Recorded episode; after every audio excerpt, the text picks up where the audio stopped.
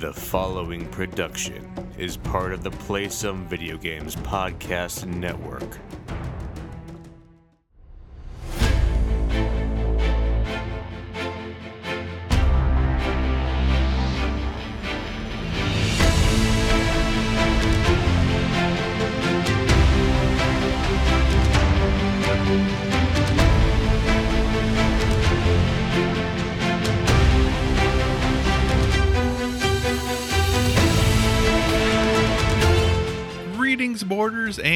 Welcome to Board with Video Games, the gaming podcast that strives for the right balance of coverage for games you play on your table and on your television.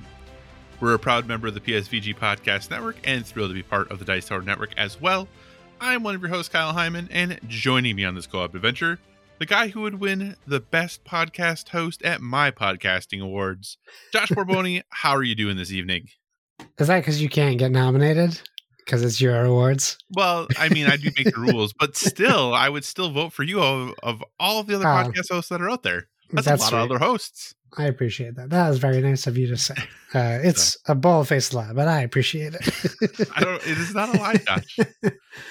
you would vote for me over every other podcast host. Who would I pick over you, Josh? I don't know. I don't listen to podcasts. I'm kidding. Of so there course you I go. Of course I, like, do. I was like, I thought you listened to a ton of podcasts. yeah, I listen, I to too many. Scott Aukerman gets my vote. Best Yeah. podcast host.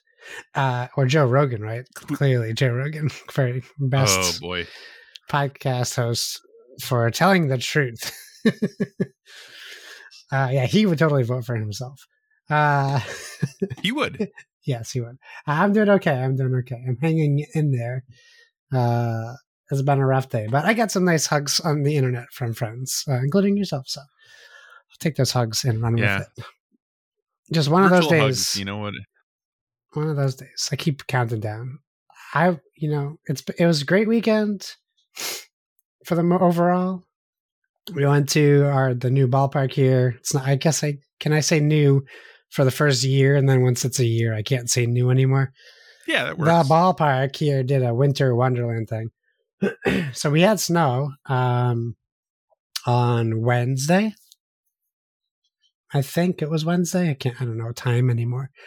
Uh, but of course, the day of the winter wonderland at the ballpark, it was pouring rain. In fact, we had thunderstorms while we were there. That's a winter wonderland. It was weird. It wasn't in the forecast, and just while we were there, thunder and lightning. Uh, and they opened the first ever fully autonomous market in the ballpark. Oh, And uh, we were, I think we were the first customers to use it. Like we get interviewed by the news, and they don't, you don't scan anything. You just put your phone up, and it uses the uh, um, chip in your in your phone, but you don't scan the products in your hands. hmm And I was talking to the guys who created it. and I was like, well, how do you know what I'm leaving with? I had a bag of chips and a beer. That's what I had in my hands. That's it. Because no, apparently my wife and son didn't want to get anything. so they were like, yeah, we're, it's it'll figure it out, and you'll get an email because you have to download an app to use it, and or or you'll get a, a message in the app and they do like if any by any chance if we overcharge you for something there's a thing you can just reply and fix it and i was like okay that's cool and then all day it was like pending like sale confirmed pending receipt and i was telling my parents about it when we got back and um I was like, yeah, it was really cool. And then I look at my receipt and it was just for the chips. And I was like, well, I guess it's not it's not flawless yet. I got a free beer Yeah. out of that. um, but yeah, it was fun. We got to my son got to meet Santa, his first time meeting Santa, and he got to meet the mascot of the team, and we get a bunch of free stuff. Uh, it was really cool. So that was a good start to the weekend, and then today was just a nightmare shit show. Oh, we got to bleep that. oh boy, oh boy. Okay. Oh, sorry. Eight thirty-three. uh, uh, yeah, it was a day. Um, How are you doing? I'm doing not too. I mean, clearly, I mean, apparently better than you are doing. uh, I do. I think Amazon has stores like that on their campuses Yes. That Yep. they have where you can just walk in and grab stuff and leave, and it can just tell like what you took, uh, and it charges you. So that that is kind of interesting and I guess theoretically a way to resolve like the need for workers because nobody needs to check them Yeah, out. great, You know, um so yeah we'll see the, oh, how that goes but uh things here are good we had our first like substantial quote unquote snow uh from friday to saturday uh and it was one of those moments when i realized how little i actually look at the weather forecast because i got home friday after work uh went and ran and picked up some food really quick for dinner uh, and it was like kind of raining out a little bit and i was like oh this is probably not gonna be great it's gonna freeze and that won't be fun and then i woke up and we had a solid like three inches of snow um Nice. and my dogs love it. They are having a great time. And it's supposed to be 70 on Wednesday. So hey, you know, like that's the way these things go, I yeah, guess. it's uh, it's gonna be And we weird. had- We- uh, And you know, obviously this is a, a, a big deal in some areas, but like tornadoes, like when did tornadoes happen in December? Like when has this been a thing? big tornado. Yeah, like horrible, like very like Yeah, people lost their lives and and many Very people hurt. surprising. So very like obviously you know condolences to the families. That's I, but like tornadoes that's not too far from you either, right? No, I mean, yeah, no, not at all. I, I mean, uh, four hours, but Hey, that's that's close. right. so, uh, you know, it just, yeah, it's just so bizarre. Like oof, the weather is just so weird. Um, but it's okay. I'm sure everything's fine. I'm sure everything will be totally okay in the future. the new normal: Nothing to worry tornadoes and thunderstorms in December. That's right. Uh, hey, you know, I'm trying to try to have a little bit- bit of a happier note here, Josh. Uh, Oh, please. we're rolling into obviously the the big winter holidays here. Thanksgiving is past. We're rolling into um actually Hanukkah's done already, so happy Hanukkah Yes. celebrated that. Uh and you know, Christmas is around the corner here and New Year's. So we'll be having a little bit of a weird podcast recording schedule the next week or two just to make sure we get you episodes every week. Um, but we're not gonna necessarily record like on our typical schedule. Uh so what one thing I wanted to make sure we talked about briefly though, Josh, was uh favorite Christmas movies.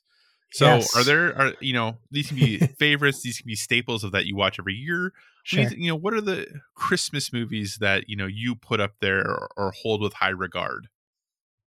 Uh, okay. Well, I would say uh, the controversial pick, because it might not be considered a Christmas movie, would be Nightmare Before Christmas. Is a movie Mm. I enjoy between two holidays. Uh, We've had that conversation. I know is you know is the Nightmare Before Christmas a Christmas movie, a Halloween movie, or both? I think it's both. I I, think think, so, it too. also describes Die Hard, where people we get this argument every year because people love to tell other people when they're wrong about things. Um, I think Die Hard is a movie that takes place during Christmas, and you're Yes. allowed to decide if that's a Christmas movie or not. I don't think Yeah. there's a definitive answer, and that's the same for Nightmare Before Christmas. I think. Yeah. it's a movie that takes place around Christmas, not even on Christmas. Uh, in that case, because it's a weird world where time is different in Yeah, Nightmare 'cause Before that- Christmas. Yeah. Well, and Die Hard even is like November technically, isn't it? Well, or yeah, it's a December? Christmas party at her Yeah, office. I don't like- remember it when it is. December. Though. Yeah. yeah. but at least Die Hard Two, I think, is Christmas. At least it's snowing. Man, I would have to revisit. It's been a bit since I've seen Die Hard Two. Yeah, I haven't seen Die Um, Hard 2 in so long. Uh, for me, um, a movie I grew up watching that I think is pretty underrated is Scrooged with Bill Murray. Mm, mhm, mhm. which I really uh, enjoy. So I'd put that if we're gonna do top three or five. I could I would put Scrooged in there. I really like that a lot. Uh, I can't watch it with around the sun my son though because it's pretty scary, like adult version of that classic story. Um, Elf, which I actually introduced my son to and he really enjoys. Um, so Elf is definitely in my top three. Uh, we tried watching Home Alone with my son again. We got mostly through the movie, but man, we got up to the point just before uh, he puts all, all the traps out. Like they, you know, he's running home at like after church. Um, oh, I should read this. I guess this will, could be funny. We had a conversation with my son, who luckily I avoided this conversation, but my wife was talking to him about it, and I opened the wrong group chat. Sorry. Uh, he's he said. So Kevin McCall- McCallis is walking past the church. This is before he goes into the church, and he says, my wife says, he says, "Where is that? What's what's that building?" And my wife said, "That's God's house." And he says, "Who's God?" And I said, "No, God." And he said, "Mama, who's God?" And then my wife said, "Mama doesn't have an answer for that." And I said, "I dodged the Godge bullet." As I sat there and listened to them, uh, I would put Home Alone up there. I think I don't know that it's one of my f- like favorite Christmas movies. Mm-hmm.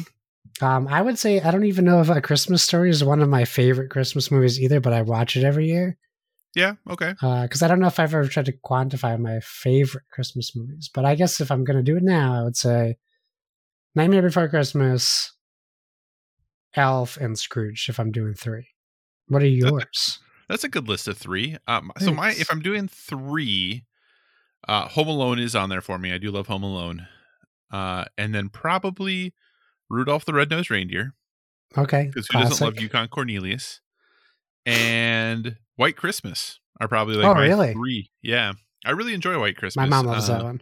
Yeah, it's it's obviously old. It's a classic, if you would, and Yeah. so really so is Rudolph. But It looks great. I'll tell you that. It still looks great. It does, and I think the music is excellent. And my goodness, their dancing abilities. Oh goodness. Oh yeah.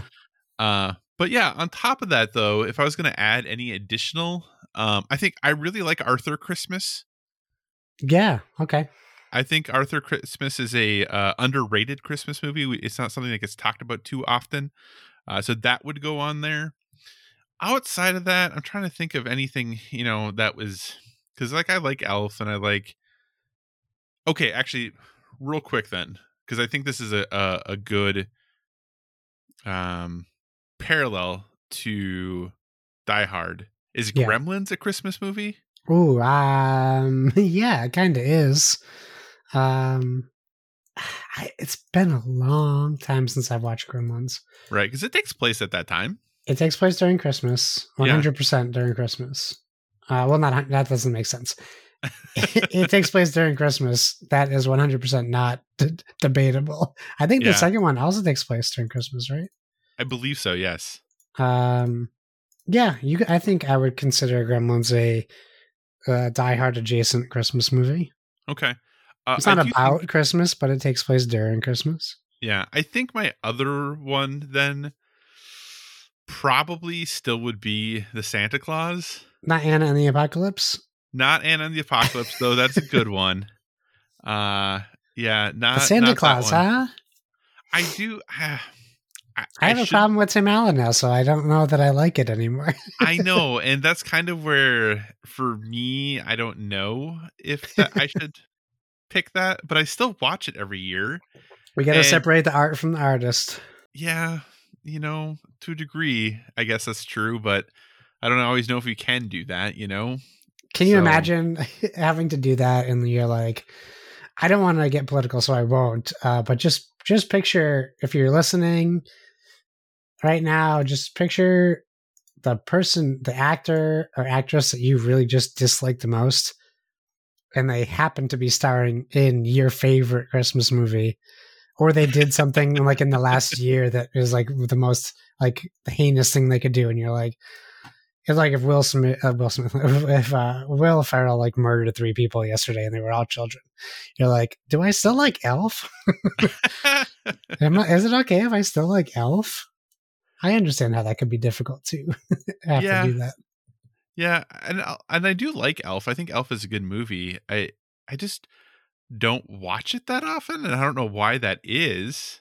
Um, Elf really captures the um unfiltered uh like childhood aspect of Christmas. Like it's just like the most purest form of Christmas joy in my mind. Like he does such a good job in that movie.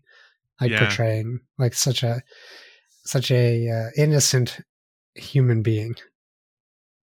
yeah, no, I agree. I agree. Yeah, I'm trying to think if there's anything else I'd put up there, and that's where I don't know that there is another. I mean, heck, then is Batman Returns a, a Christmas movie? it's a movie that takes place around Christmas. Christmas, right? You know, We have to have a new su- subcategory for that. so, Yeah. Anyway, so there you go. There's some recommendations. Do you still watch like a lot of like the old like Frosty the Snowman, Mickey's Christmas Carol? Do you watch a lot of those still? Yeah, yes and yes. I you know I hate when people say yes and no, and I almost just said it. Yes, sometimes. Okay. Um, but like now that I have a kid, like watching Muppets Christmas Carol, which I love. oh, that is a oh, that's a really good one. That might be my Once, uh, like Mick, once upon a Mickey Christmas or whatever, That's- whatever yeah. that's called.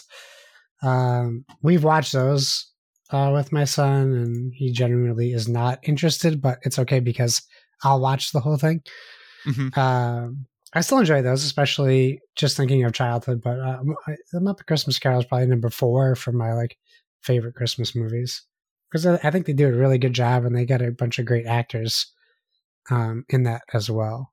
So I really Yeah. like that one too.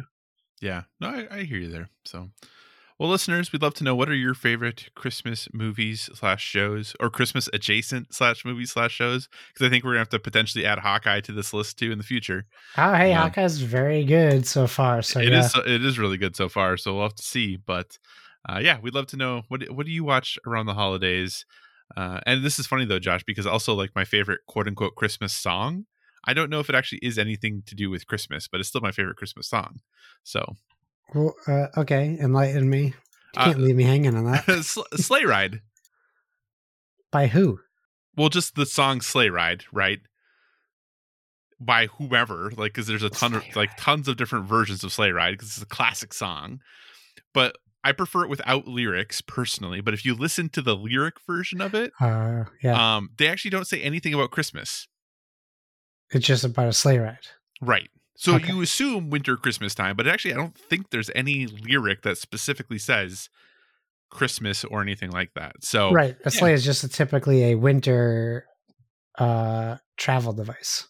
Right. And like I said, the, I think the lyrics the lyrics were added later. The song, the just the song came first, and the the lyrics were added. I think multiple years after the song came out. So Lovely weather for a sleigh ride together with you. Yeah, I don't Yeah. know that it does mention Christmas. nope. Interesting. I love Sleigh Ride though. Love that song. so anyway, but yeah, listeners, let us know what what do you like to watch at this time of the year for the holidays. So with that, we'll move on towards getting to the regular show. So thanks so much for joining us this week, everyone. As always, if you have any feedback, questions, or suggested topics, hit us up at Board with VG on Twitter or check out all the awesome stuff over on the Instagram, also Board with VG. We're a proud part of Play Some Video Games, and PSVG is on Patreon. We're thrilled with the support you've given us there thus far, and if you'd like to monetarily support what we do, you can find us there at patreon.com slash PSVG, just like Edwin Kahlo, Chris M., Devin Tyus, Joe Wilson, Josh Barboni, Nick Creature, Paul Calicote, RJ Kern, Stephen Keller, Zach Adams, Michael Taylor, Trucker Sloth, Brolin, Jason Carter, and of course, Horse Girl 69. But the most important thing is just that you listen and maybe share a show with someone who you think would enjoy it. We're also a member of the Dice Tower Podcast Network, so if you enjoy our conversations about board games and would like to dive deeper into that world, we encourage you to check out the Dice Tower Podcast as well as all the other members of the network. No matter what type of board games you enjoy, there's a podcast on the network that's right for you. So, with that, Josh, what have you been playing recently? so I realized looking at my notes, I actually wrote out Halo Guardians unintentionally, and that is not what I'm playing. uh the quick hits, I'm still playing Forza Horizon 5. Of What course. Oh, I don't know. I actually get a bunch of levels uh yeah, yesterday and Mm. I just stopped paying attention. So gotcha. maybe not okay. 95 maybe. Oh, Uh, but now my son is like, "Daddy, play the racing game," and I'm like, "Okay." Now, now my wife can't yell at me when I play video games because you want to watch. Actually, it was really funny because he wanted me to find a bunch of barns, so he was like, uh, "He's like, let's find the barns. Let's find the barns." So we found like three or four barns before we went out to the ballpark yesterday, and then today he was playing with his cars and he was like talking to himself, and he's like. We're gonna go find some barns. Let's go, guys! and he's driving his cars around the living room nice. which was pretty sweet. Um, so yeah, still playing that, still loving that. Um, just trying to knock out all of my all of the main um things that I haven't done yet. Anything that says new, I'm just trying to knock it off of the map, um, so I can focus on seasonal events. Uh, Wingspan Digital. Been playing some more of that. I played uh, and played and taught Lucas uh, how to play Wingspan. uh, over Steam, and that was fun. Uh, if people want to play Wingspan with me, let me know. It plays up to five, I think, too, which is nice. And I think it does support crossplay. Uh, I am in the Kart Riders beta. Uh, if you remember, they showed it off like two years ago, I think, at either the Game Awards or E3. And it was essentially like Xbox got this uh, Japanese game called Kart Riders that has been out for a while, which has a huge online support system. And uh, it looks like it's getting pretty close to being releasable. So I played the beta of that. It's pretty fun. Uh, it is called Kart Riders Drift, though, so it does have a uh, a heavier focus on drift, and it's not casual drifting like Mario. It's like full on. You drift and you lose control of your cart, and you have to course correct as you're drifting. So it's Excellent. a little bit more skillful. Mm-hmm. Um, but there's a bunch of unlockables and customization, which is nice. Uh, and it looks it looks really crisp and clean and, and plays very nice. So um, I did appreciate that. Uh, I'm still uh, working on Guardians. I'm in chapter 10. Uh, and I'm just, I really would like to finish that before we get to our games of the year. That doesn't look like it's going to happen as I uh, did have my Switch OLED show up today. And that means Metroid Dread isn't too far behind.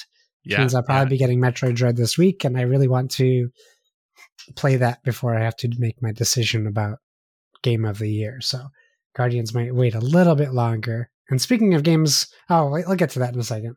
Uh, I did play the Matrix Awakenings uh, Tech UE5 uh, Unreal Engine 5 tech demo um, on the Xbox Series X. So I did have a great experience. I thought it was very impressive. Um, I also found a lot of flaws, but I also get that that is a tech demo. Yes. And I know people have been tearing it apart for it, and I think that's silly because it's just a tech demo. But what they did show was very impressive and it felt really smooth. And there's parts that show Keanu Reeves and Carrie-Anne Moss, and I'm pretty sure it's 100% CGI, but it looks almost like it's real FMV, yep. which really blew me away. So I was really impressed with that. Uh, so check it out. It's free if you have uh, on PlayStation and Xbox. If you want to check it out, um, and that you you do start off doing a um, car chase scene, but after you conclude that car chase scene, it does drop you in an open world where there are, I believe, there are five interactable things to do. But um, as you're playing it, uh, you can interact with the whole city, even fly across it. Uh, I think there's something like uh, 38,000 different types of cars you can drive and Dang. 35,000 um, NPCs walking around while you're playing, no loading at all, just a full city um, that they they walled off just by like um, an ocean to block you from getting any further, which was smart. Um, real collision damage. They said every car crash is different and affects each vehicle differently. Uh, you know, it's very cool, very very interesting, and, and very promising to see what Unreal Engine Five can do for games to come. So I think that's it was very cool to experience. Uh, and then the last thing that I have been playing is Halo Infinite's campaign. I did uh, a quality mode was on by default. I wasn't able to change it to performance. It was grayed out for me, so it led me to do some snooping and discording. And with the help of some of our discorders, including Donnie, I did figure out um, how to unlock 120 frames on Halo, and it is, I mean, it's just flat out impressive. and so I'm playing in performance mode. It looks incredibly good. Uh, it looks great in quality mode. It looks, and it sounds weird to say, it doesn't look better in performance mode, but it plays right. way better in performance mode. Uh, Halo Infinite is interesting to me, Kyle, because you start off in you start the game off very enclosed, very much like the previous Halo games, where right you're in ships and it's very Halo. It's very it's great. It's it is great what it is. Um, but uh, of course, the whole time I'm playing it, I'm like, okay, but this isn't the game that has been advertised. This is like the past Halos, Mhm. which I got no problem with. I was just so curious as to how it was going to feel when I got to the quote unquote open world uh, of the game, um, the Far Cry or Assassin's Creed of it all. Yes. And once I did get to that, uh, in a pretty ceremonious way, a door opens. Yeah. To the outside. And I really had a moment where I did not know what to do. And I did not know how to play Halo. I was like, wait a second. This feels weird because I don't know what I like. I feel like I need a sniper rifle. like, Right. I feel like everyone's so far away. yeah. I feel like the world is so big. Uh, Why are but- you ever giving me the AR? Just give me the BR the entire Right. time. and then when I finally found the BR, I quickly ran out of ammo. uh, Yeah. I really like it. It it just feel it doesn't feel like a Halo game, but in the best way possible. I think I could say like it feels great. There and I really like the first. Um, what do they call them? They don't call Foreign them ba- operating bases? The FOB? Yes, FOB, the fobs. The the first fob I took on, I immediately took it differently than the way they wanted me to, which I thought was cool because like the, Mhm. you hear your little uh, Cortana, I forget her name already because she's not Uh, the weapon. the weapon. Okay, um, I'll call her Cortana because it makes more sense to me. Oh, Uh, she's the weapon. she's the weapon, yes. Um, my first thing, my AI is talking to me about how to take care of the a fob. I'm like, uh, it's too late. I already threw all of my grenades from Yeah. in the air, and I blew up almost everyone in the fob before I even got to it. But I thought that was really cool because by the time I landed, um, I had to kill like three people, and then I took over a fob really pretty easily. But then, uh, this is also a game that punishes you for trying to go somewhere you shouldn't go so early. So later, I tried to go to a couple different fobs, and I just got wasted the second I stepped even close to it, uh, which I thought was cool. I was like, oh, there's a definite like slow down and pace yourself to take this place over, which I liked because it was a very different feeling from the first one I tried to take over. hmm Um, so I really liked that aspect of it. I like once you take over a fob, you can um, spawn in vehicles that you have uh, unlocked to yourself. I did try to. There's a lot of things on the map where you can search for Spartans that have been downed, uh, upgrades. Yep. But there's one upgrade I was trying to get forever, and I just realized I'm not able to get to it yet. I'm trying to scale this building, and I just can't get to the top of it, and that's where the fob is. I mean, not the Oh. fob, the upgrade is, and I, and I tried so hard to get to the building, to the top of How- it. I think I just need a grapple ship. hook? How far is your grapple hook updated? Or uh, oh, only two. okay. So does it get longer as you upgrade it? Well, no, the the cooldown shortens. Oh no, So I- yeah, Okay, because I've like that's basically how I scale mountains is I just like Yeah. shoot and then I just keep jumping and then I just shoot and I just keep jumping and I shoot and I just keep jumping and that's just how I get up everything. yes. I actually really like the grappling hook. It feels so good as you're playing the game. And my favorite thing to do is grapple hook a jackal shield and then Mhm. and then melee it because those jackals, man, they're still as annoying as they ever were. um, and now we have the um, is it unbroken? Yes. the unbroken, the broken, the unbroken, whatever they are, they have these giant um, brute-ish type um, villains that s- I get to a point. I'm sure you did too, where they come in drop pods and then three or four of them just Yeah. run berserker style at at you, you. and you don't know what to do. and I was like, oh my god, what do I do? And they don't stop. It's like really like you can run and their red dot is still behind you on your radar. They're coming after you, and you can hear them taunting you as they're running at you. Um, so I'm really enjoying it so far.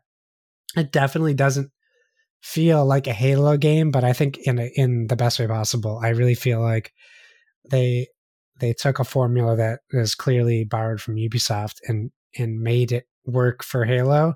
Mhm. But I also understand why some Halo players do not like this.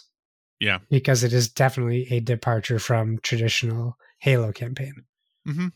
but I really I'm really enjoying it so far. Um, it might even crack my top five, to be honest Okay. with you. But I haven't I've intentionally not pulled my list together yet. Yeah. Before I'm gonna wait till probably the day before we record and try to do it as like honestly as possible. No, I hear you there. Um, I'll just continue on with uh, Yeah. talking about Halo since I have also been playing the Halo Infinite campaign. Uh, I am not as much of a Halo campaign person. I honestly played like the Halo 3 campaign. I think I dabbled in like four and five, but that was it. Like I, I just I couldn't tell you at all really overall like what's happening in Halo. Like I generally kind of know, but I I really couldn't tell you much lore stuff and what the difference between all the races are and what the fly like I, I just don't know totally Yeah. um like i know who the grunts are and i know who the brutes are and like i know that stuff but that's about it uh and so far i'm enjoying it it I- the gameplay feels great to play like the feel of the game the gameplay is very very good and i think actually the writing especially like the writing for the grunts is great like they're actually really funny Yeah. um, it's fun to interact with them and just see them like do their ridiculousness. Like that part's all really, really good. Uh, I agree that weapon selection in this really open area. Um, it- I I just want a BR all the time. I really Yeah. don't want the AR at all. It's like I want like BR shotgun or like BR sniper rifle. I Even Like, only use the Mangler. I love Yeah, that gun. I do so use the much. Mangler a lot, too. um but it, it is pretty um yeah it, it it just is so open uh which like i said isn't a bad thing it just makes gun selection a little bit weird sometimes about about what you're trying to use yeah. i, I do think that for being totally open like it is trying to sneak into a place is darn near impossible like Yeah. they see you from a bazillion miles away And they yell when they see you. yeah, and then everyone else sees you, and they just start, start shooting at you from like they shoot at you, and you're like, "Well, I'm just gonna like sidestep all of this stuff because like I can see it coming at me," you know. Um, yeah, in that uh, regard, I, I think I while I'm playing it, I am sorely missing co-op. Like it's yeah, the first thing I'm thinking of. yeah, How like uh, I keep thinking of how different it would be to take over a fob with another player. How so? Since you've gotten into the open world, how many story missions have you done? Do you even I've know? only done one story. Well, I guess two technically. The first one is like a default story mission. Yeah, so I think I've done. I think then we're probably at about the same place because I Yeah. pretty much have been spent my entire time like unlocking fobs and going to like the armor lockers and like going and picking up like the upgrade points. Did you do the rescuing the Spartan? Uh, I think that's where I'm on my way to. So that's I- the base well, that I was no- trying to get to the top of. There's a guy. Okay, this isn't a spoiler. Um, but there's a boss. Have you fought a boss yet? I got the um I fought two bosses. I got the um the radar like the sonar that you like put out. Yeah, yep. I So got that. like that like little boss guy that you fight there to With like the sword? the dude- Yeah, like that's like the last like That's a fort with the thing on the top of it. Oh, okay. Yeah, I guess I didn't try to go any higher. I guess I should have tried to do that. That guy was tough because he camouflages himself. Yeah, and that is the other like speaking of that, that's the other thing. Uh there have been a couple times where I've been like just wandering around the open world and I have come across like camouflaged elites Yes. like in the middle of nowhere, yeah, like with nothing there. yeah. And Yeah. then they like sword me in the back and I'm like, "What are you doing? Like why are you even here?" I do have a complaint about the use of. Tra- I don't like the um, system to change to the radar and back to the grapple. Yes, I agree. And even They make the icons way too small to see Yep. which button you're supposed to be pressing. So I just don't even use the radar unless it Yeah, makes me well, use it. because I literally know that like a double tap on uh, right, uh, like re like re-equips the grappling, and Yeah. I know that left and up is stickies. Like Right, that's I'm- the, 'cause those are the ones that I always Yeah. want. Those are the two things I don't I have know. the time to remember that. But I don't. I couldn't tell you what any of the other ones are yeah, because and it's so small and hard to read. I agree. Switching between that stuff is pretty tough. Uh, but yeah, so like I've other than like randomly, like I said, dying to like some camoed elites in the middle of nowhere. Um, I think that so far, knock on wood, this is probably gonna come back to bite me in the butt. I think the game's pretty easy so far. Okay, interesting. I've Um, died a I- lot, so I don't agree with you. oh, I yeah, I really haven't died much. Um, I I don't know. I just feel like the firefights have been pretty I don't know, and maybe it's because they have all of those dang um like canisters that you can throw at people. Yes, I, I haven't just- utilized those. Oh gosh, I just chuck those at everyone. Yeah. Uh, so I don't know. And the bo- bad part is obviously if they shoot those while you you, you die instantly. yeah. Um, but yeah, I don't know. I, I I'm having fun with it. I don't totally know what's going on in the story, uh, but I'm having fun kind of zipping around. I do think getting the multiplayer armor is kind of a letdown because it's like, hey, you got this thing, but you don't get to see it unless you quit playing and go look at it in this other area. Uh, so I wish they would have like given you a preview of like what you actually got. Um, so that would have been a little more exciting for that. But just because of my desire to like check all of my little boxes off and make Yeah. sure the map is taken care of, I keep picking up all these darn armor pieces, even though I have no idea what they look like. Um, but yeah, so I'm enjoying it. I, I I'm having a good time with it. I think the world is well realized. I think it's pretty, but I would say I don't think, and obviously I'm you know I'm playing it at a measly 60 frames per second. Um, I don't Sorry. think the game is like blowing my socks off visually. Like it looks Yeah, good. yeah, I'm not, I I'm not complaining, uh, but I don't think like it looks. It looks like Halo. Yeah, I don't think it looks anywhere near as good as like Forza Horizon does. You know, like oh yeah, yeah. yeah, you know, like, but it's still it's a good looking game. Like, uh, no doubts about that. It just isn't like, oh my gosh, you know. Um, but yeah, I'm liking it. I'm gonna. I plan to keep playing it. I do want to get further in it because it might crack my top five. Um, I don't know if it will. It would definitely be on my top ten. Yeah. Um, but yeah, I'm I'm having a good time with it. So Nice. yeah. Great. Um, in addition to that, then I kind of dove into a couple other games that I wanted to make sure I played more of prior to us doing our top list. Uh, so I actually dove in and put some hours into Riders Republic Nice.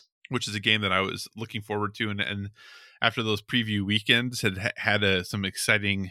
I was excited about playing it, and you know, outside of the tone of, of some of the interactions with the players in the game, I really like Riders Republic. Josh, this game is really really fun. Uh, and those, did you do any of the mass races? Not yet. No. Okay, so the mass races are like some other level of ridiculousness. Like they are so fun. Like it's just absolutely like way too many people in way too tight of a place just doing absolutely ridiculous things. The one thing I will say though is you realize very very quickly that if you only have like pretty basic stuff for, as far as your equipment goes, how big of a disadvantage you are at compared to those who have put like dozens and dozens and dozens of hours into the game already. Um, because there's a point where like I was like halfway through the course and like the first person finished. I was like, oh my Oh god, no. yeah, like way behind. But I was behind with a lot of other people too. But it was like, oh goodness gracious. So um it is kind of cool though, because they give you like three iterations that you go through. So you like have a race that has like, you know, you'll go from like skiing to biking to wingsuit. And then you go again on a different route, like with a different combination, and you do it one more time. So you, if you really mess one up, you have a chance to kind of boost your standings and all that good stuff. But Yeah. um, it's really fun. Uh, I think, yeah, if you can get past the tone of the game, uh, which I, I know will turn some people off for sure, it is a good time. And it's really surprising to me how good each of the different events feel.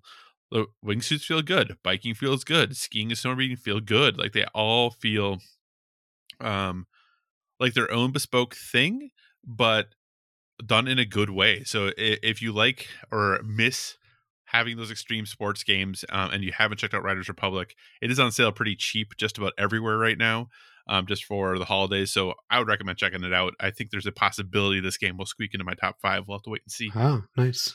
Um, I j- did more exp- exploration, if you would, into Resident Evil Village. Hey. So I went back to it, got further into it. Um, yeah, I don't know what I think so far. I'm not super far. Um, Have you cleared the first boss? no. Okay. Well, I don't know. Maybe. You would know. Okay, I got attacked by a big, huge guy, and then he ran away. Oh, okay. I know. I know exactly. Yeah. So, and then I got locked in by this lady into into some town. And the thing I don't get is, I'm like, she's clearly going to lock me in. Like, why don't I leave? But she, I don't. She just locks me in, and I just stand there. But whatever.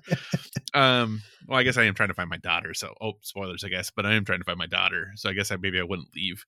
But yeah, I don't know. I, I'm I'm enjoying it. I do think that some of the weirdness of Resident Evil is something I've forgotten about.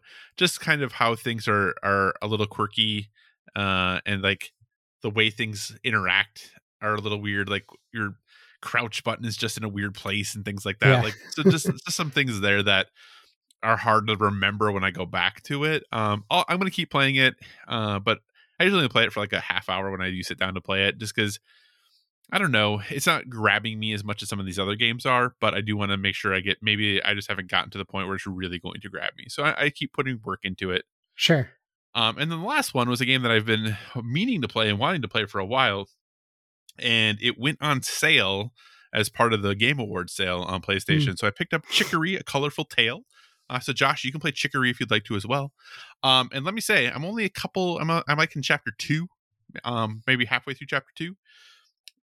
Excuse me. Uh, this game is gosh darn charming. My goodness gracious, it is such a charming uh game and it man it, i don't even really want to talk about like what it's about because i don't want to spoil anything Yeah. uh but it is a it's a game where you paint things like that's pretty much all you're doing is you're painting and adding color to the world um, but there are other mechanics and mechanisms that are associated with that uh, and it's just very a, a really unique different video game so if you're looking for a pretty uh, bespoke experience that I, I think from a story perspective, I don't know exactly where it's going, but I have some ideas, and it seems like you know this might not be your light-hearted average video game as far as that Yeah. goes.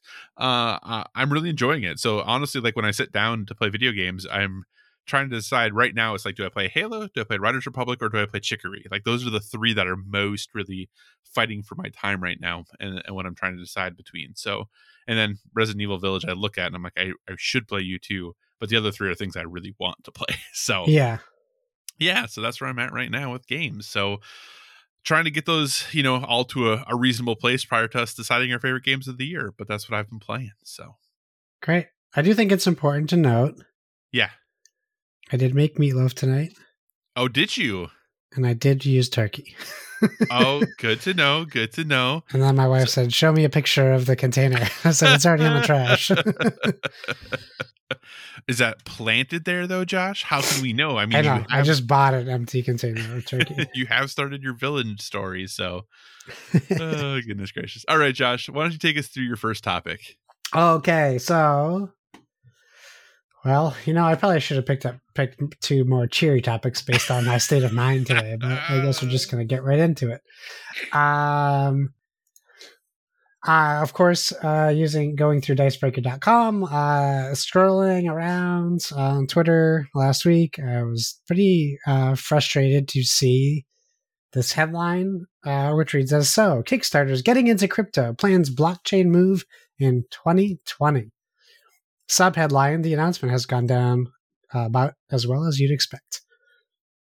Uh, so, yeah, Kickstarter plans to shift their the, their popular crowdfunding platform uh, to blockchain next year, making the company's move into the controversial world of crypto. So on December 9th, they uh, titled The Future of Crowdfunding Creative Projects, um, founded by Perry Chen as CEO and CEO Aziz Hasan. Uh, they both announced that Kickstarter would develop an open source protocol built on public blockchain.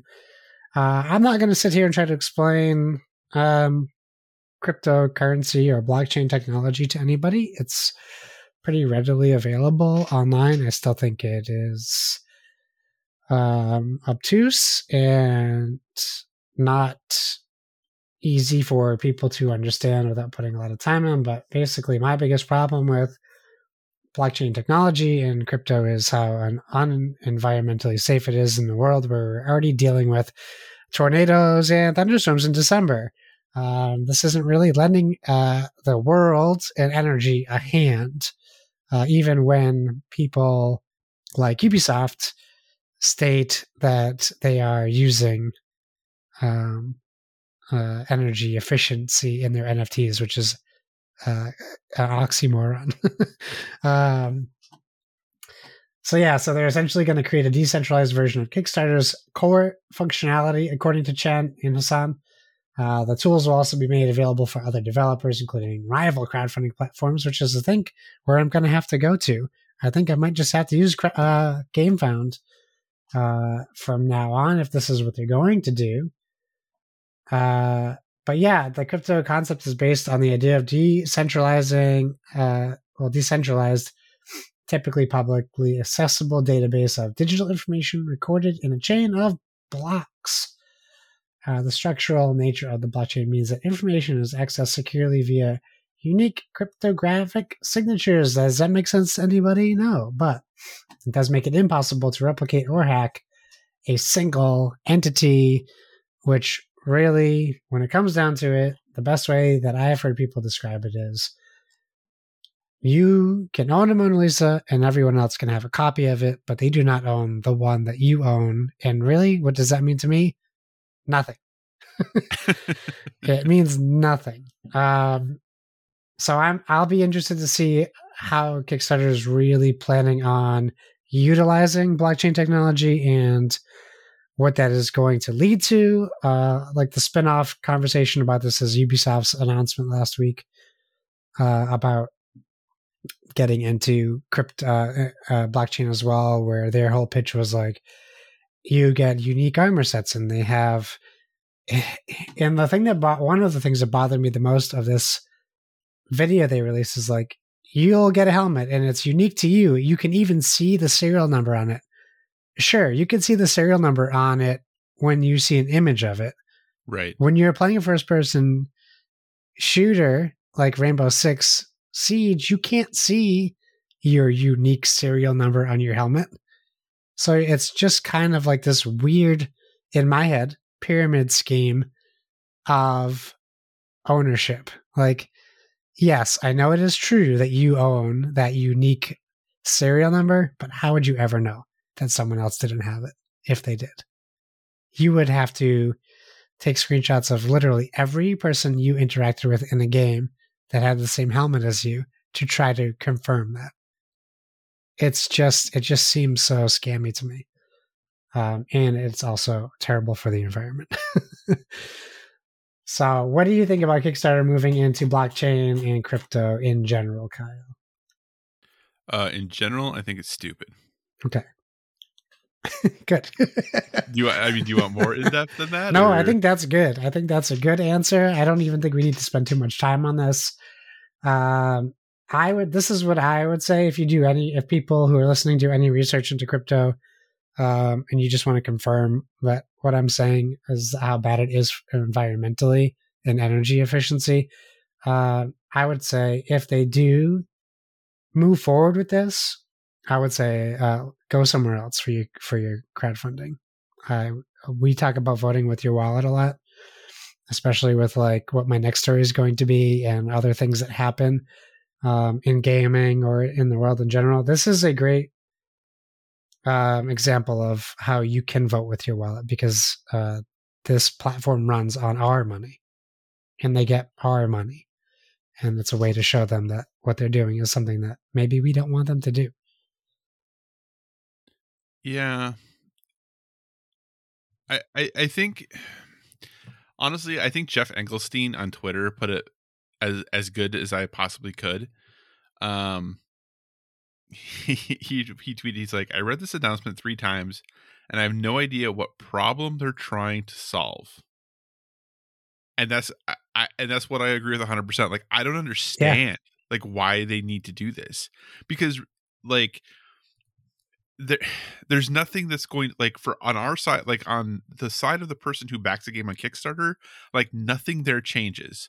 Everything there stays the same and they're like, "Well, we're creating these protocols that anyone can use, but then you'll be able to claim credit for by being part of this blockchain, right? Fine. Yeah. The the problem is like they talk about specifically on here. Uh let's see if I can find it in the announcement really quick. Oh, excuse me. Crowdfunding has made it easier to fund creative work without the involvement of intermediaries and gatekeepers. Yeah. but Josh, what they have said is that nothing like if somebody like creates a Kickstarter, nothing changes. So Kickstarter's still an intermediary. Like yeah. they're like, hey, crowdfunding has made it easier to do this without the involvement of us, is what they're saying. But you are involved. Like you are involved. So like yep. it just doesn't make any sense. I don't understand why they're doing this. It it's greed, right? Like the the first NFT sold for like a billion dollars. It's stupid, right? Like who has that money to spend? Why would you ever spend a billion dollars on uh something that you can't physically possess? And everyone who's to me, it seems like everyone who's jumping on NFTs and blockchain are doing it because they see people spending a crazy crazy amounts of money Yeah. and oh, they're like sure. why can't we be rich also kickstarter all heard that. Is already very successful. They're making lots of money. Um, in fact, it's something that creators talk about a lot is about how much money Kickstarter takes from them uh, to use their platform. Right. So they're doing fine. It just seems to be corporate greediness, and I don't, I don't like that at all. I, I, the other thing, and you know, I don't want to try to, I'm not trying to ruffle too many feathers here, but the other thing to keep in mind here is that right now we are in a, like a semiconductor shortage. Like it is really, really hard to get chips, and the more people who keep pushing towards these things, just it, it just makes that problem more. Right. The more that people push towards blockchain, the more that people push towards cryptocurrency, the more that people push towards NFTs, that like that's more semiconductors we need to do your mining or whatever else you need to do. Like it Yeah. just it, it just exasperates the problem we're already in. Yep. Anyway, that's my I agree. soapbox. okay, cool. All right. Lighten the mood for me. well, we'll see how this goes. so, Josh, hey, the Game Awards were last Thursday. So let's Yeah. talk about the winners and the not winners. How does that sound? I think it sounds great to me. So, to start with, Josh, because we'll talk about the announcements later here, Yeah. but uh, I believe you watched the Game Awards live, correct? I did the whole thing, Me too. I watched the entire thing as well. Uh, even pre my- show. Yeah, same here. Same here. At one point, my partner's like, "Is this still going on?" I was like, "Yes, yes, it is." Um, yeah. Before we talk about the winners and losers, Josh, overall thoughts on the Game Awards as a whole? I'm to be, I'm going to be blatantly honest. Yeah, I love this show. I know it seems to be very popular to crap all over the Game Awards. Uh, and even to the point where I see people complaining that there's no awards and it's just trailers and they're mad that it's not that it's called the Game Awards, but I keep thinking like has anybody watched the Oscars and how boring? Can you imagine if you watched the Oscars and it was 10 awards and they just showed new trailers for new movies coming out the next year? How awesome that would be. like, I, I do want. I want to respond to that. yes. Here, here is my issue with. I agree. I think that just the, just the if they were just giving out awards, it would not be as exciting, definitely. But then, do not market this as a celebration of games from this year Sure. because it's not. You Yeah, gave that's true. no time to those people.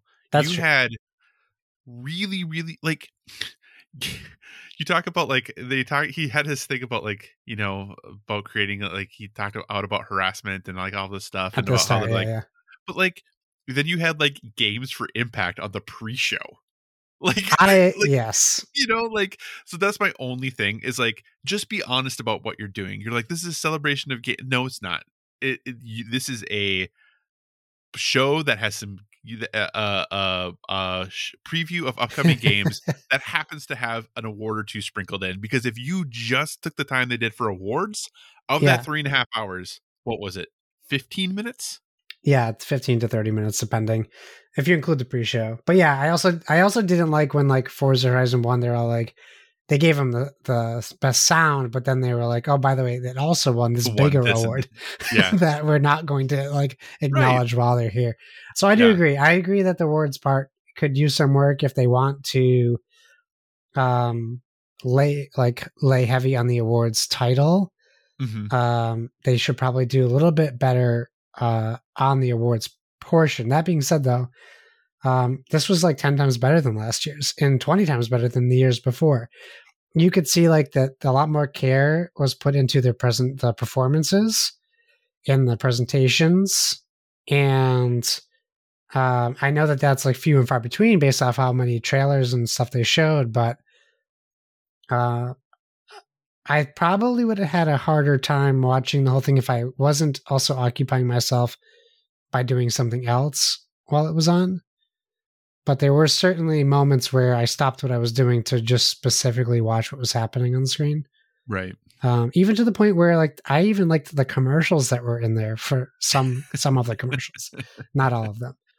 Um, so I really enjoyed myself. I, I you know, would I be opposed if they kind of branded it as like the winter E3? No, I mean that would be fine too, because that's kind of really what it is at this point. Yeah. Um, but it was I, I, this is. This might be controversial. I thought it was better than E3 this year. I, I, think that uh, the people who are poo pooing the announcements, I think there was a lot of good announcements in this. Uh, yeah. But I but I do believe that it is wrapped in a shell that sometimes is is hard to crack through. Sure. Um, and my and like I said, my biggest issue with it is is if you're going to call it the game awards you should act like you actually care about the awards. Yeah yeah. Like when the when the game of the year gets 30 seconds to talk about winning game of the year really? Like yeah. that just you know and then you have a game like psychonauts 2 that was nominated for five categories and it didn't win anything but was it ever even like talked about right right? They right. had the little part when they played the music and they were going through the like the ones when they showed the nominees but Yeah. like how could a game be nominated for five things and you basically never hear about the game during the show? Right. Like that just seems mind-blowing to me and you're right if you just sit down and watch the oscars not the most enthralling like group of things so i'm not saying they should go to that route right. but act like you actually care about the awards because it doesn't seem like you do. I don't disagree with that. I, I i think that you have a good point there So uh overall though i watched the whole thing. It Yeah. did get a little I, and I, my my criticism for this show is my criticism same criticism i have for almost every uh, gaming presentation that happens is that three and a half hours is a real long time yeah. for no matter how good your content is that is a very long time. Um and i would say too long probably at least 90 minutes too long. Sure. Like you know and I, I think having maybe a few fewer announcements um, and being done a little bit sooner would have been to its benefit Yeah. because what happens is is that everyone starts to point out all the things they thought were dumb that they were there um, and obviously it's gonna be different for everyone um, but you know overall like I, I do think production quality i think overall like everything is very very well done Yeah. there's just too much of it to Sure. me so Sure. um, but let's talk a little bit about some of the winners. We're not going to go through everything, um, just because uh, you know we want to keep our podcast as a reasonable time. um, You know, so I'm just going to actually I'll just fly through these. Let me know if you want to stop and talk Yeah, about yeah. any of them. Okay. So most anticipated game um, was Elden Ring. Uh, I don't think super surprising there. Um, best debut indie game went to Kena Bridge of Spirits, and they also won best indie game. Did anything there surprise you about that one? no, it's nice to see them win. Uh, I feel it's too bad that they also tack on the. It also wins best indie game. Like, Yeah. Why didn't you give them that? That's the one they should have got first, right? Like- yeah, yeah, yeah, yeah. I agree there. Uh, best multiplayer went to It Takes Two, which we'll talk about more in a minute, because they also won Best Family Game and oh yeah, Game of the Year by the way. Uh, best Sim Strategy went to Age of Empires Four. Uh, best Racing and Best Sound Design went to Forza Horizon Five. Uh, best Fighting Game went to Guilty Gear Strive. Best Role Playing Game Tales of Arise, which I think we had, you know, honestly a lot of those I think we had gotten right. yeah, Um, best Action Game went to Returnal, which I was pretty that was great. Uh, yeah, which I wanted to win. I was happy that that did win. Uh, best action adventure went to Metroid Dread, which kind of surprised me. What were your thoughts on that one? Well, my thoughts on that one were I bought Metroid Dread. I'm like, I, I guess I, I mean, everyone's saying it's good. I guess I just really need to play this game. For sure. Um, innovation and accessibility also went to Forza Horizon 5. Um, so again, that was one that we felt might go there.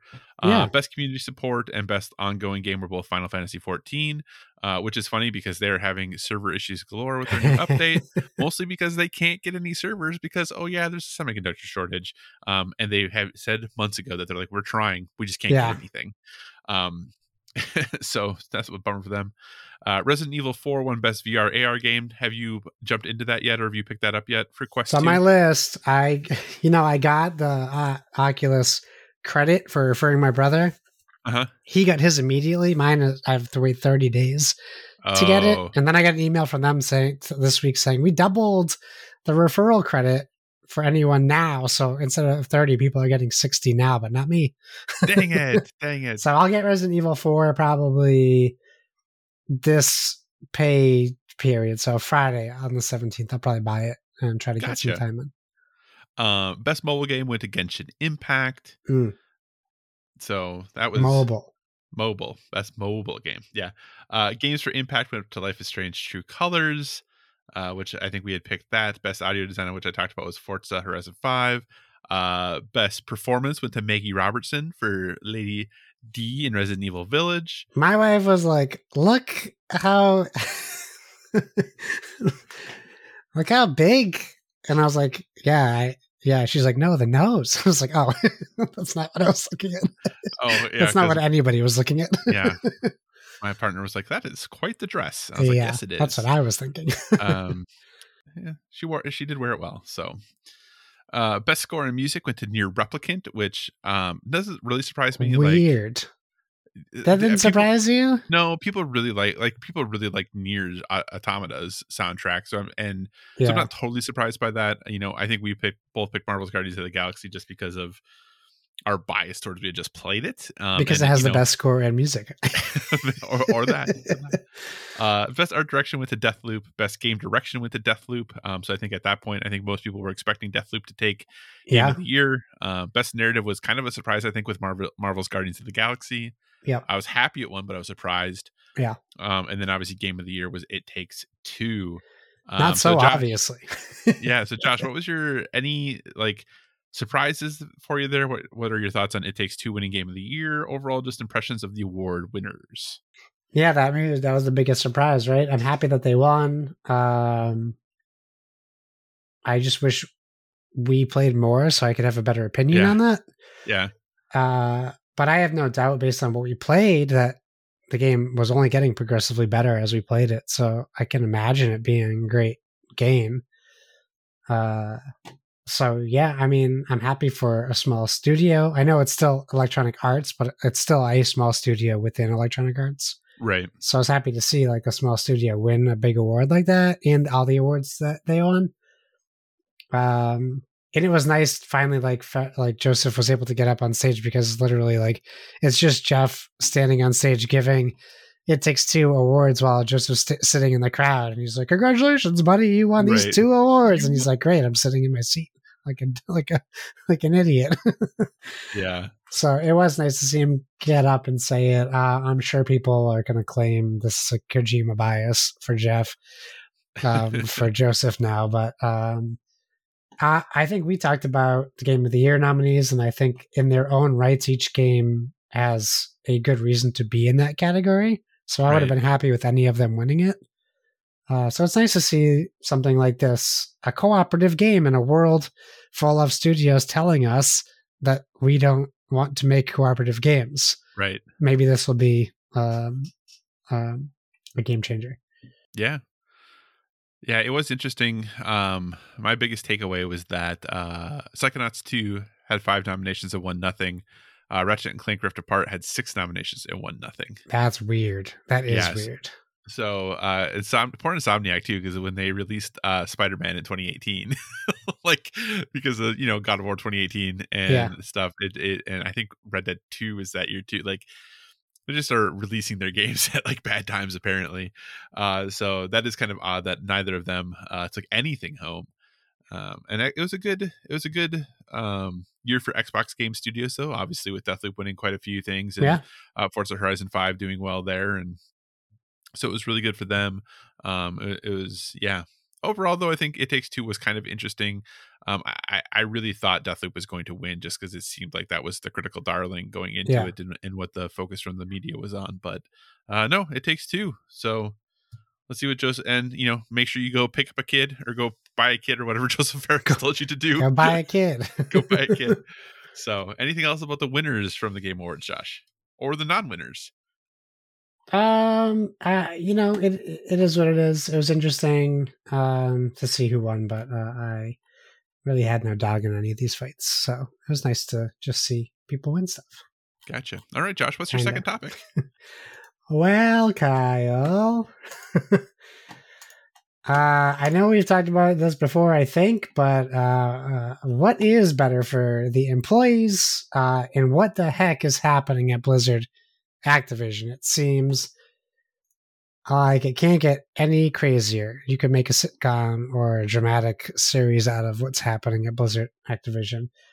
Um, the latest thing news out of Blizzard Activision is um, that the uh, bigwigs at Activision Blizzard have emailed their staff arguing that quote unquote uh, quote active transparent dialogue between leaders and employees unquote is better than unionization as ongoing strike actions head into its fifth day. First, I want to say, uh, more power to you, the employees. Great job on getting a message across. Probably when you felt that no one was listening to you. Clearly, you felt no one was listening to you before this year. So I'm very happy to see them doing something about this. Uh, this is all stemming off of the uh, Wall Street Journal report that came out last month. Uh, not, I mean, this was maybe the nail in the coffin, uh, detailing further alleged sexual harassment, assault, and inappropriate behavior at the company, uh, further shining an unflattering spotlight on an organization already facing widespread condemnation because they're being sued by the whole state of California. but uh, that's that lawsuit happened in July where uh, it called it a quote breeding ground for harassment and discrimination against women unquote. So uh, obviously Bobby Kotick is someone we've talked about previously, and I think every time I mention his name, we're giving him too much time on uh, our show.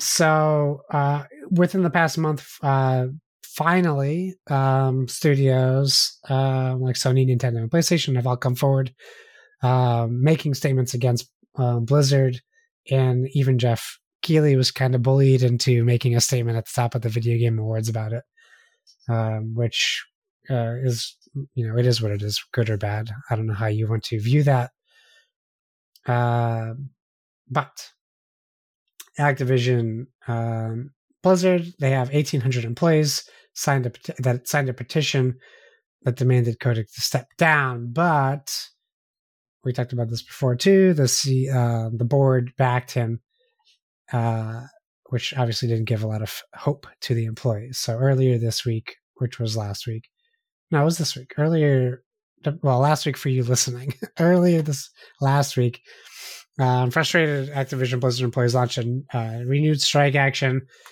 which is now, was as of December 10th, was in its fifth day in parts to demand the company reverses the layoffs of 12 Raven software QA testers, um, which kind of came out of the blue and made contractors full time. Um, also, they wanted to, uh, in tandem with the ABK Workers Alliance, announce a 1 million US dollar fund to support workers who wish to continue the walkout um, and risk losing pay. Because, of course, when you do uh, walkout or strike, you are not getting paid because you're not working.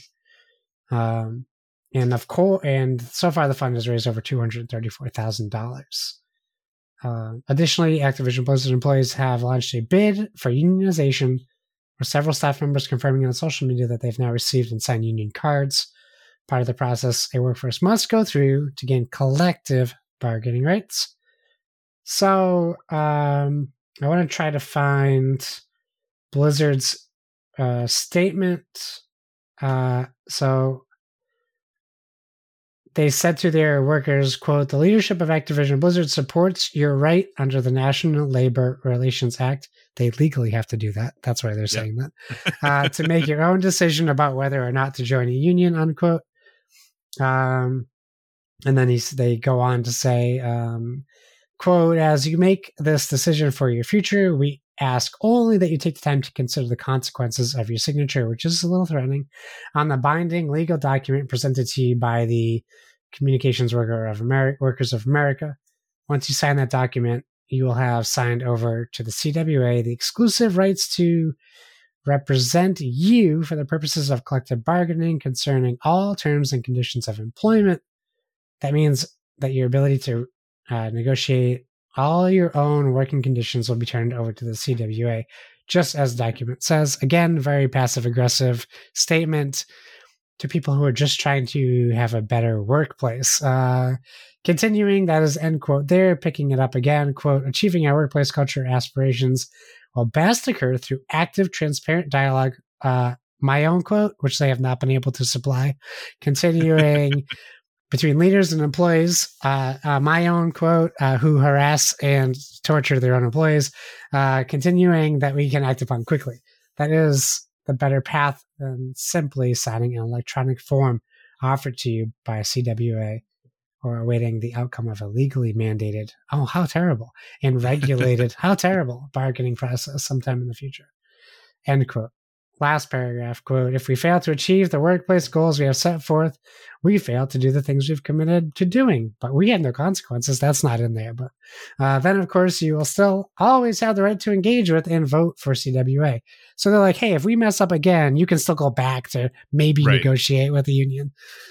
Um, uh, they conclude, quote, but we are confident that we will make the progress we've previously pledged to make, which they haven't already, and create a workplace that uh, you can all be proud of, which none of them are because they're seeking unionization.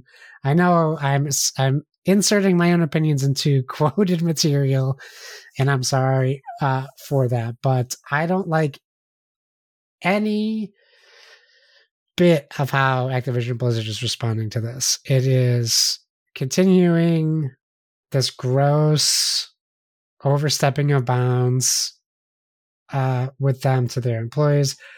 I understand that they're worried about uh, losing control because that's you know a union is going to protect its employees and Mhm. and this is a company right now that I can say confidently because it's factual in legal documents that they have not been taking care of their employees Right. and I don't know that anything they say or do now can prove otherwise because they haven't made the changes that they said they were going to make. In fact, they have their board double downing uh, and backing a person who is clearly very harmful to people. Yeah. Proven in legal documents. Like, why are you backing this person? And honestly, Kyle, at this point, I really hope that Activision Blizzard goes out of business. I hate it. I hate this whole story coming out of here.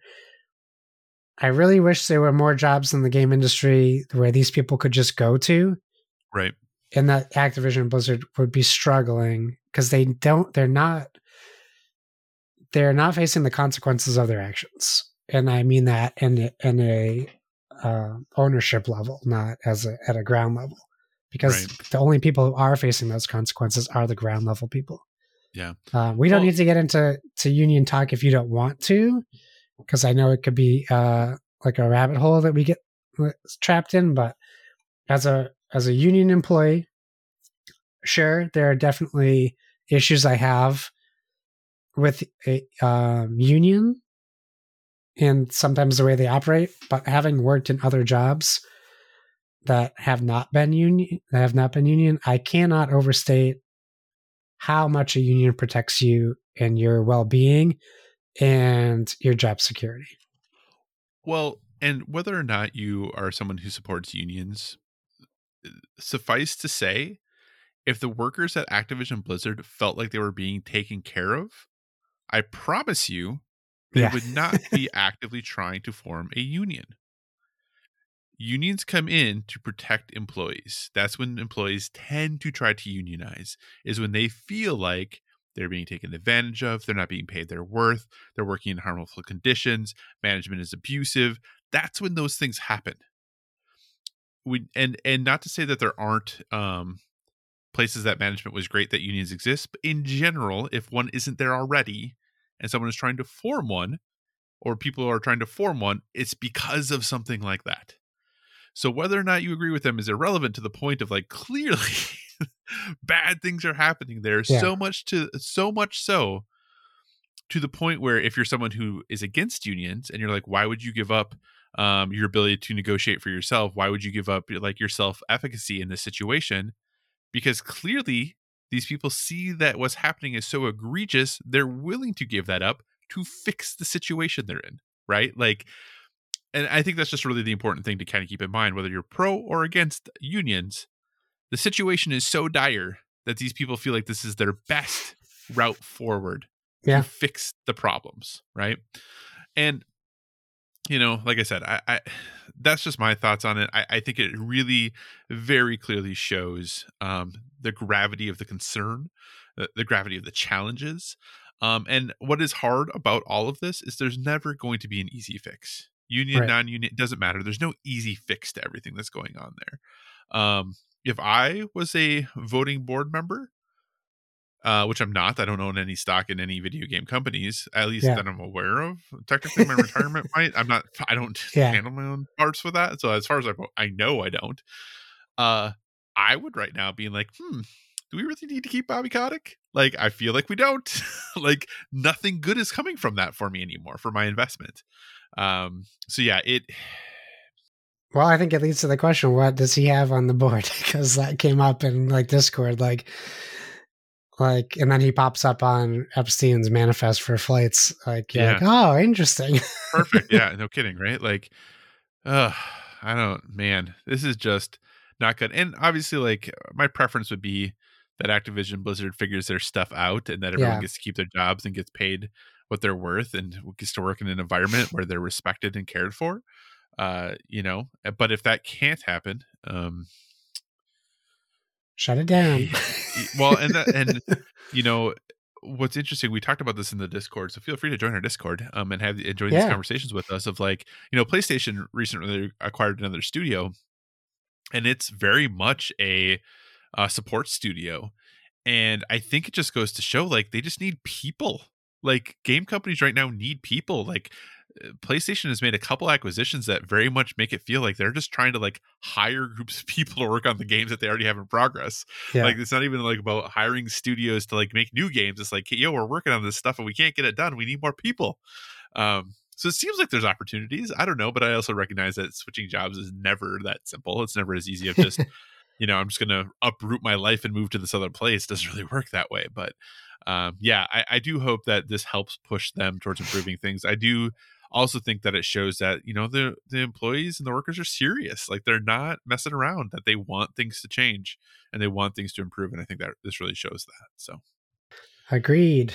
anything else about uh activision blizzard You know, uh, it, I think the most frustrating part of this is the whole world can see that there's a problem, a really big problem, and nothing, and it seems like nothing can be done about it. When it should, it just seems like it's so black and white.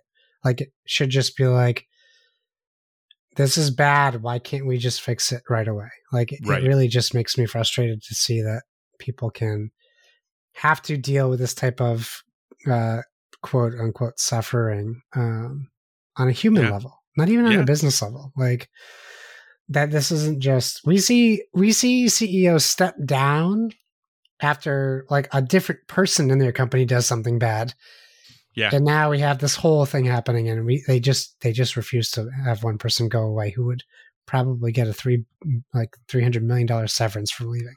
Like right just go away, dude. Nobody wants you. You're bad. So Yeah. I don't understand why that just can't happen.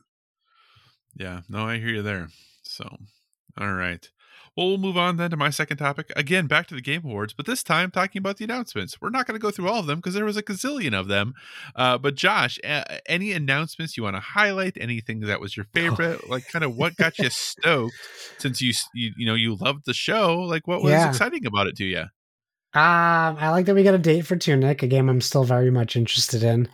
i will say the Uh, fact that this like kicked off the pre-show was tunic that really surprised me. Yeah, yeah. I mean, a lot just- of the pre-show still surprises me that they they're still doing oh, uh, awards in the pre-show Yeah. and that they're all world premieres. yeah i don't know what separates the pre-show from the show because it seemed like everything was the same Same idea. Yeah, just Yeah. Sydnee Goodman doing it instead of Geoff. right instead of jeff yeah Um, yeah, we don't have to run through everything. I guess I'm going to pass over the Texas Chainsaw Massacre game, which is essentially just going to be Friday the 13th. Yeah, like I said, just pick the things that you're most interested in. That's fine. We don't have to go through anything at Uh, all. I was shocked to see the return of Telltale and also very happy to see the return of Telltale. Uh, I haven't watched The Expanse, but we have certainly talked about it previously. So I think Yeah. this is going to give me the kick in the pants to start watching it because I really would like to experience a Telltale game again, even with all the jank that comes with it. Well, Maybe they'll is- fix that this time. yeah. Well, and this is done in conjunction with Deck Nine, who are the folks who Yeah. did the most recent Life is Strange. So, yep. and that game's great. Yeah. Um ooh, okay. Uh highlights, highlights, highlights. Uh, there's some weird ones. Uh, Hellblade 2, uh, if that was gameplay, which they said it was, man, oh man, are we in store for a big treat in what games are going to look like next year? Because that was impressive. Yeah, Yeah. I felt kind of bad for the large. I don't even know what that. Ah, what yeah. that thing. It looked like he was just like out for a swim. thing. Yeah, it looks like he was just like out for a swim, and now we're like throwing spears and lighting him on fire. Like what the He heck? clearly is bad. I mean, maybe. I guess I don't know. I don't I'm sure you'll judgment. learn to love to hate him. Maybe, maybe, but Uh, I was also blown away with the Star Wars uh, cinematic reveal trailer. Uh, I mean- I was like, "What is this? Is going to be awesome." Uh, at least, but of course, I also thought this game will never get released uh, because I- that's our history with Star Wars games. so at the very beginning, for like the first two seconds, yeah. I was like, "This is going to be the Indiana Jones game," Oh yeah. and then they showed an asteroid belt, and I was like, "Never mind. Nope. this is not the Indiana Jones." Indiana game. Jones in space. because you know Uh, like the big drums and i'm like oh this, Yes. is, this is totally yeah and then uh, no no it was not. that not was actually very cool. I really like that. So this is very interesting. Um, the cinematic looked great. Uh, Yeah, a lot of great uh, character, like not character, but like uh, race reveals and stuff like that for Star Wars. Uh, so I'm re- I'm really interested to see more from that. Uh, I'm curious about their Wonder Woman game, what it's going to be like. I know they revealed some info after um, that it's using the Nemesis system, which I actually think that's awesome. yeah i mean that was like the most that i mean that was equ- equivalent to like the wolverine announcement trailer where you're Same like well yeah. I know nothing about this thing but i guess i'll play it when it comes out in The- four years I did say uh, while it was happening, I was wondering if it was going to be modeled after Gal Gadot, and it's not. So um, that was really what we learned. It's not based off of Gal Gadot's character. Uh, the Alan Wake 2 trailer reveal trailer, uh, I think, blew me away because it's a change um, to the entire gameplay system of Alan Wake. Yeah. And they really play into this uh, very cool, interesting idea of where Alan Wake is in his life. So I'm really interested to see how they're going to um, change his character to the way that the trailer is at least representing him. So that looks really cool. Uh, I thought the Sonic 2 trailer was awesome. I thought it looked really cool. Uh, I was blown away with Horizon Forbidden West. Like the amount they showed for new um, uh, ro- um, robots. I guess we'll call them robots. Robots. The new the new bosses, the beasts, uh, looked super cool. I'm very excited to fight Snake bosses. Oh my gosh, that thing looks so crazy. Um, the Destiny 2 trailer was really cool because it went live action. Uh, Slitterhead is probably the worst name for a game that has ever existed. Oof, that one is rough. I agree there. Gollum still looks terrible. Uh, we're getting a open world Sonic, which actually has me very excited. uh, so I'm excited to check that out. And we got some awesome gameplay for Suicide Squad Kills the Justice League, which uh, frankly was very surprising to me that there was any gameplay footage. Yeah. So that looked really cool. Forspoken looks awesome. I know I'm capitalizing on this. You should probably get in here at some no, point. you're doing great. You're doing awesome. Um, uh, they didn't show enough of Dune for me to get excited. I'm really excited for Tiny Tina's Wonderlands still. Uh, Yeah. I'm just, ha- I smile whenever I see that because it looks so good. And let's see, let me just mention one more thing because I've mentioned so many things. Uh, let's see, let's see. Uh, oh, uh, the Halo TV show looks badass. uh, it looks like they're they're putting a lot of effort into making it authentic and spending a lot of money on these uh, Spartan suits, and they got some good actors on there. I think I spied Rosamund Pike, in there, maybe. Mm, yeah. Um, looks really cool. There's a lot more stuff I like too, but Yeah, I mean, a Plague Tale Requiem, uh, a play the Yes. first Plague Tale game was great, um, and Requiem looks it looks to also be incredible. Like, um, getting a little information there. Uh, you know, obviously everyone was all about the Elden Ring trailer, so that was pretty cool. I guess if you're into that sort of thing. Uh, but yeah, I don't know. I like overall, like I, I thought it was a lot of really good games. Like if you were to tell someone like, hey, like here was the third party lineup for like any you know, for Microsoft, Sony, Nintendo was like, hey, here were the third party games you showed at your um, E3 presser. Like, I think people would be super impressed. Like, overall, it was a good lineup of games. And so I am surprised that so many people were down on the show. Uh, I, I do think that there was not a lot of first party stuff. Like, obviously, we saw Force um, Hellblade 2, uh, which agreed looks amazing. Like, whew, those graphics. Um, and we saw a little Hor- Horizon Forbidden West, but there was like nothing from Nintendo, you know. And the other the games that we had otherwise were games we'd already known about, and probably games we were kind of predicted would probably be there. But I think also because there were rumors of like Avowed showing up and like all of these other things that obviously didn't happen. But heck, we got Wonder Woman, a game we didn't even know was going to exist, and that Star Wars Eclipse trailer is hype. Like, oh goodness gracious! Even heck, Cuphead, the delicious last course. Like we got finally knowing that DLC is coming. Yeah. Like two, three years almost later than it was supposed to. Um, I I think overall it was a lot of good stuff, and I think there was something for just about everyone, no matter what type of game you're into. Yeah. Uh, there was a game or two or three uh, that was there and that was covered, and um, yeah, I think it's it's hard to. Other than the length of the show, because like I said, for me, it just it did get a little long in the teeth. Yeah. Um, there was a lot of really great trailers and a lot of stuff I'm really excited to play. Um, so I think overall, some good stuff there. Um, Did you see Rebecca's tweet? I did. That was that was gold. So for, That- for our listeners, uh, Rebecca Stone, she's at Force Minish on Twitter. She hosts, uh, she she co, uh, she's on the Nintendo Shack podcast on the PSVG network. Uh, and it was really funny because she was really looking forward to Breath of the Wild two stuff Yep. at Game Awards. And after the Game Awards was over, she she tweeted. She didn't even tag Geoff Keighley, by the way. Yeah. She just tweeted, um, "When I die, I want Geoff Keighley to lower me into my grave so he can let me down one more time." And he replied, "Okay, I'll be there." and she has eighty six thousand likes on her on her comment on that tweet, yeah, yeah, where she just goes, "I'll never take a bigger L than this," which I thought was so funny. Like, and he's a good sport because I was I showed that to my wife and I was trying to explain to her like he he gets like any like any person on Twitter he gets so much hate. Yeah. He does. The fact that he like saw her tweet and probably laughed instead of getting frustrated and replied to her really kind of speaks to his character too, like how he he has to like try to brush off all of the terrible people and can give some time to people making like a joke. Well, Uh, and, it was and really think- charming. Yeah, and I think the big thing too is you know there were there a lot of ads and things during this. There absolutely was, but you know what? He's got to pay for this thing somehow, right? Oh, like, yeah, you got to like, pay that for costs the, a the lot of money. and like yeah, Just like, that that stuff- stage. right.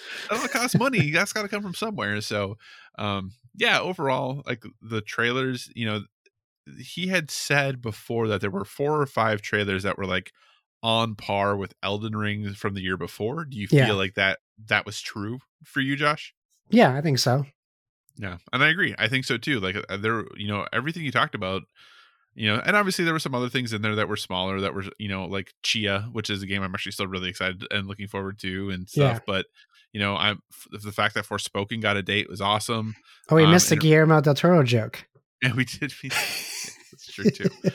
But yeah, I thought overall it was a really good batch of games that he showed. I, I, I do struggle a little bit with the with the with the hate there, and like I said, I think the biggest disappointment just was the lack of first party presence. Sure. Um, but you know what? Like, what can you do? Like, Xbox is like firing on all cylinders right now. They've had like three great games at the end of the year here.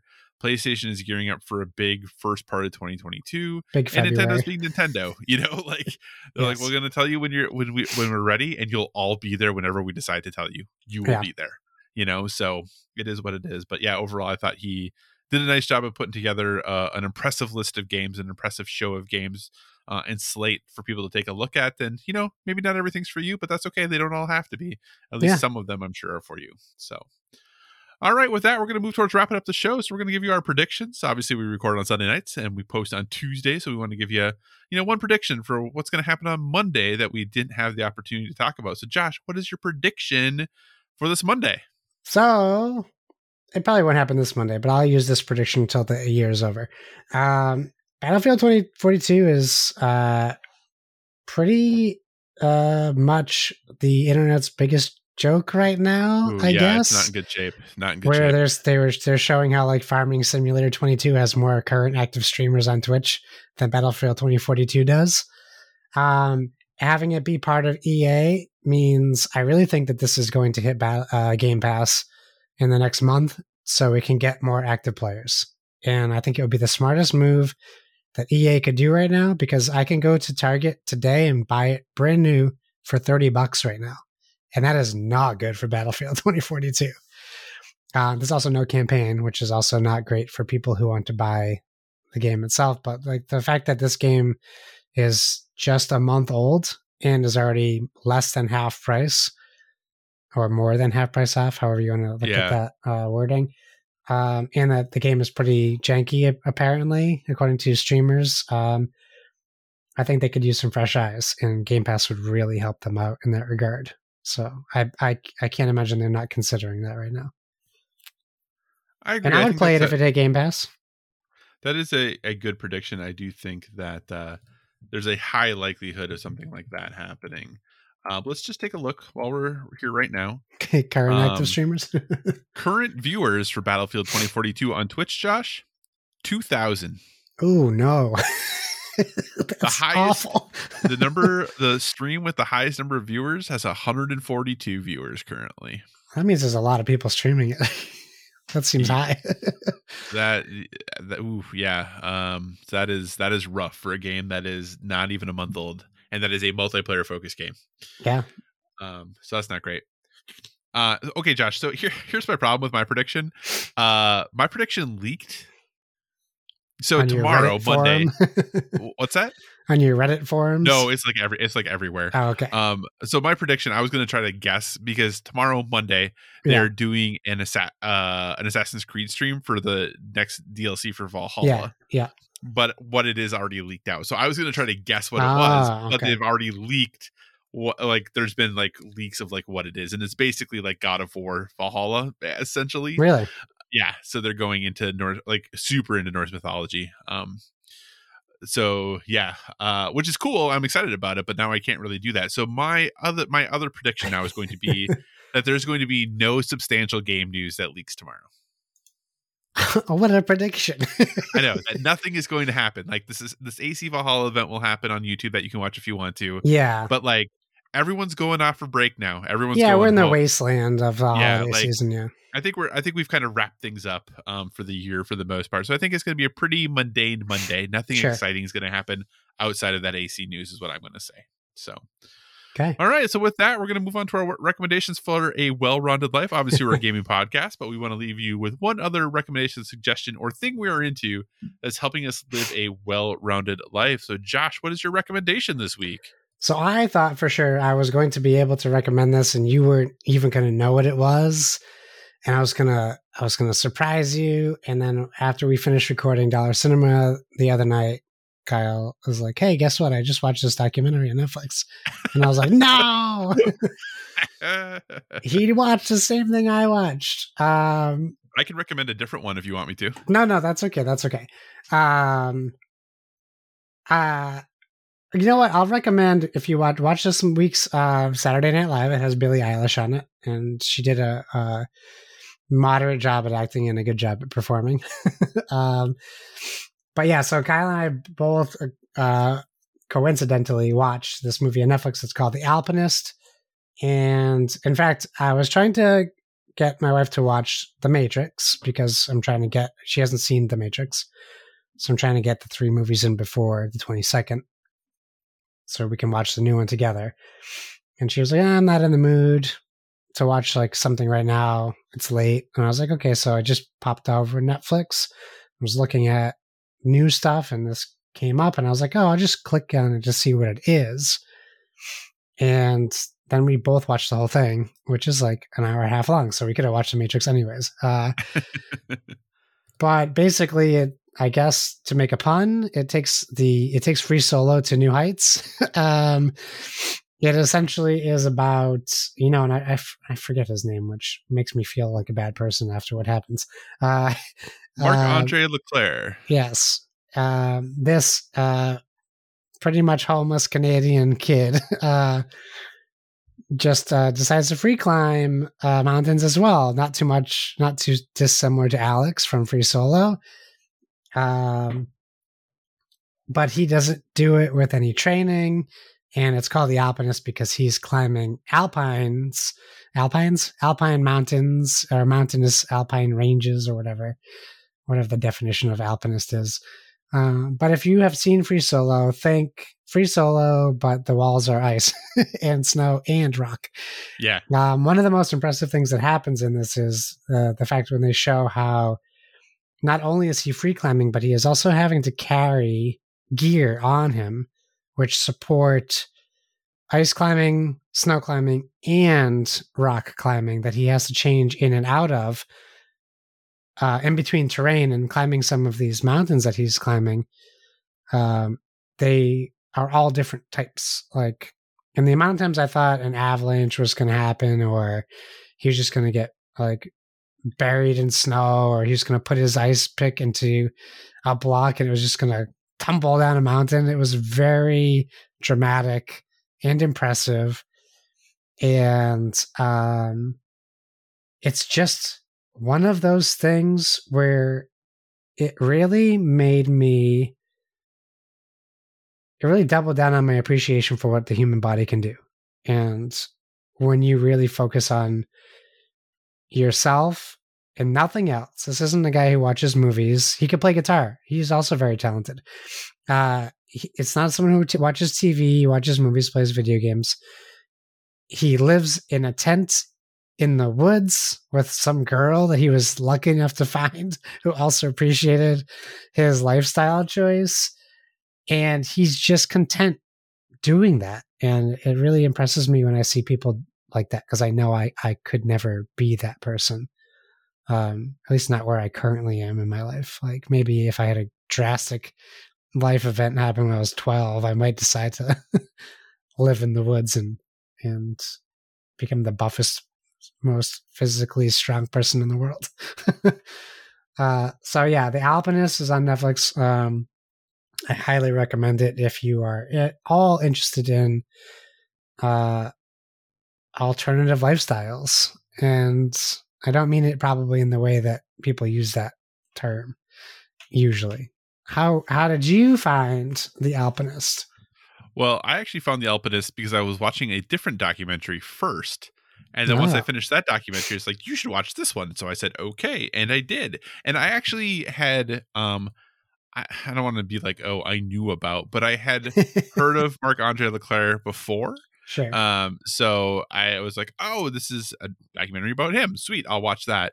Um, and it is like you said, it is pretty uh awe inspiring what he does because if you think of like if you've seen Free Solo, which is obviously I know Josh has, but listener, if you've seen Free Solo, um, amazing cinematography, you know, amazing things yeah. that Alex Honnold does in that film. Um, they don't even need the opening shot of this movie. What Alex does. I, I mean, I think that, and what is really ridiculous is you know Marc Andre is doing like literally triple the height, but yeah. also add you know ice snow. You yeah, know, no, no big deal. deal. so, um, yeah, so that's one thing. Uh, so it is definitely a, a really, really well done uh, documentary, and they they cover a lot of different things. And um, Brett, who's his partner that he you know lives in the tent with and stuff, she's also like a completely BA climber as well. Like yeah. she's a she's a I was very, very, very impressed very, with what she was doing too. Yeah, she's a very skilled climber. Um, what I'm going to recommend then, I'm going to recommend something else though, along with that. Another documentary that is on Netflix, which was the one I watched before The Alpinist, is 14 Peaks. Okay. Um, so 14 Peaks is a, a, documentary about Nimsdai Purja, who is a Nepali a Nepali mountaineer. Um, and he decided that he wanted to set the world record for summiting all 14 of the world's 8,000 meter peaks. Um, to give you some context, the first person to do this, it took them 17 years to accomplish the task. When um, Nimsdai decided he wanted to do it, the current world record was a little over seven years. So he decided, you know what? I'm going to try to do it in seven months. So this is the story of him trying to. That's on Netflix. It's on Netflix. It's I can't find it. 14, Yeah, 14 Peaks. Not on there anymore. It. I literally watched it a week ago. Is it Yeah, really not only- on there? The only thing that comes up is Lost in Space and Bear Grylls. You wild out cold. 14 Peaks colon nothing is impossible. Colon. Nope, not on there. Did you put in? Did you type the word or did you put the number? Did both. Oh, well, you know what, Josh? Okay, oh wait, it's still under the kids account. Hold on. That could be why. that's probably why. 14. There it is. I was just I wanted to add it to my uh Yeah. watch list. Awesome. So it is great. Like I said, the Alpinist and 14 Peaks, a nice little mountain climbing double feature. Uh, they're both great. So check them out. They're both uh, pretty new on Netflix. Uh, so with that, Josh, what do you say we wrap this show up? Let's do it. Uh wait, I wanted to ask you. You said you knew about Mark Andre. Did you know uh uh The end of the film? Yeah. Yes, did you I know that? Oh, you did. Yeah. So that came as a total surprise for me. Yeah. I what I was. Yeah. We'll talk. I don't want to spoil anything. Yeah, yeah. Uh, uh, okay. So, uh, yeah, thanks for joining us, everyone. In addition to finding us on Twitter and Instagram at Board with VG, you can find us on Facebook at facebook.com slash Board with VG. So feel free to give us a five star rating over there.